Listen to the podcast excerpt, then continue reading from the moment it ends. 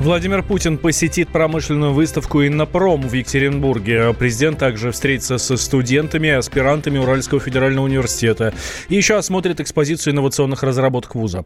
Жители уральской столицы ждут визита главы государства. В соцсетях они обсуждают канализационные люки, которые залили монтажной пеной. Но, как передает спецкор комсомолки э, Дмитрий Смирнов, это временная мера, исключительно для безопасности.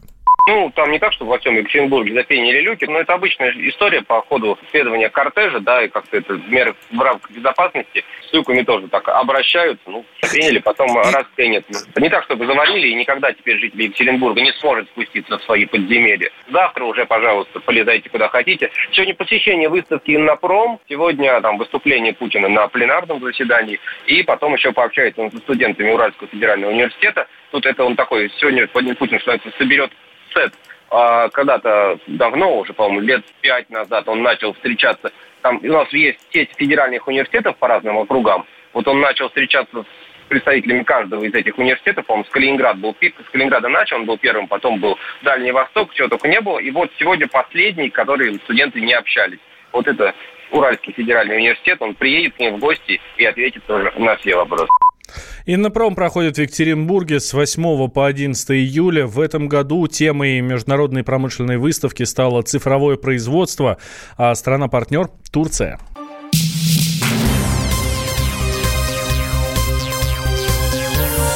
Темы дня.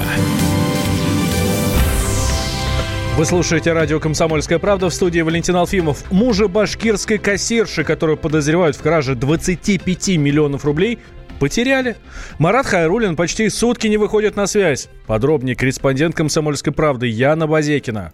Появилась информация о том, что муж кассира Луизы Хайрулиной пропал. Он не является на допрос к следователю, хотя подписал обязательство являться в отдел по первому требованию. Есть версия, что Марат Хайрулин отправился в Москву, чтобы принять участие в федеральном ток-шоу и попросить у неравнодушных жителей России помочь ему вернуть деньги банку. Таким образом, Марат надеется смягчить наказание для своей супруги, ведь ранее он сделал сенсационное заявление, мол, спустил все деньги в казино. Впрочем, отец Луизы Хайрулиной подтвердил, говорил, что последний раз его зять приходил к нему домой вчера вечером, чтобы повидаться с дочерьми, а вот после этого уже перестал выходить на связь. И вот что сказал Рамиль Мулахметов.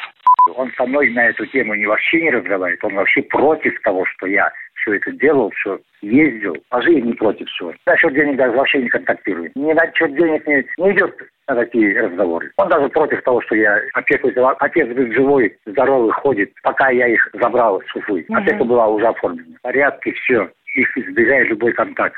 Сейчас придут педагоги, невролог, психологи, маленько поработают с ними.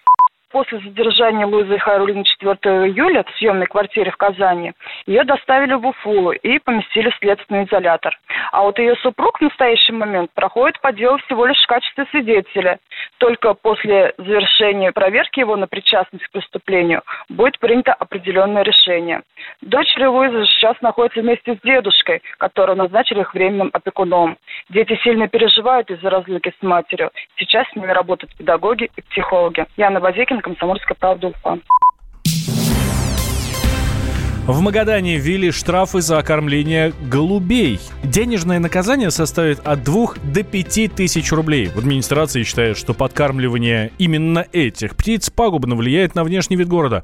На улицах появляется много мусора, перья, помет вредит объектам, которые установлены в Магадане. Вообще голуби наносят непоправимый вред как человеку, так и животным. Это не мои слова, это отмечает орнитолог, кандидат биологических наук Евгений Коблик.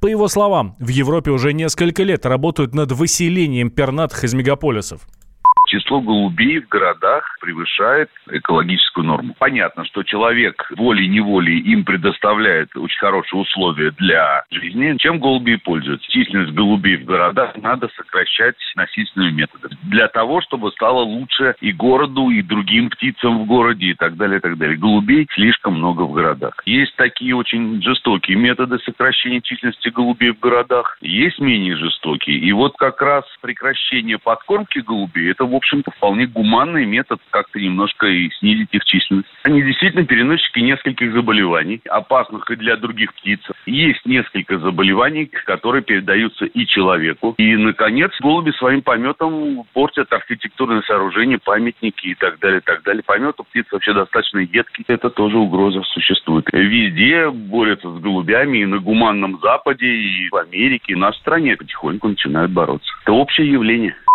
Решение магаданских властей вызвало неоднозначную реакцию населения. Многие граждане посчитали новый штраф незаконным, так как не существует установленного запрета на кормление городских птиц.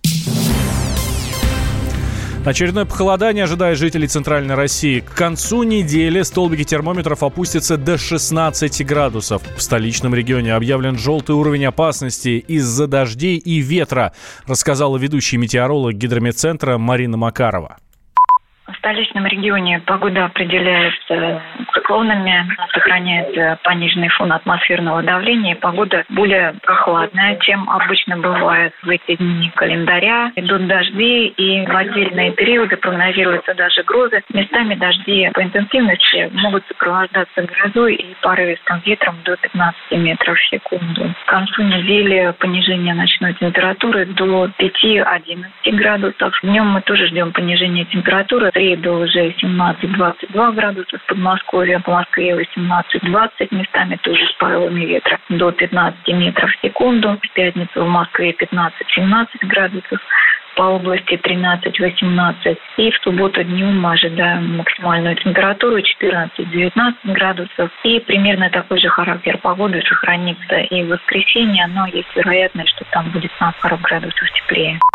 Синоптики отмечают, что теплое лето вернется в центральные регионы России только в середине месяца. Накал страстей на радио «Комсомольская правда». Кто прав?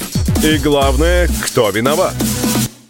Все губернаторы и мэры сидят у телевизора с э, блокнотиком, не дай бог, кто-то что-то сейчас Путину задаст какой-то Врачей вопрос. нет? Нет.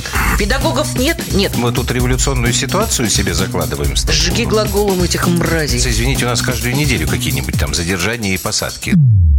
Андрей и Юлия Норкины. По будням в 9 вечера в программе «Простыми словами». Не могу ответить на этот вопрос.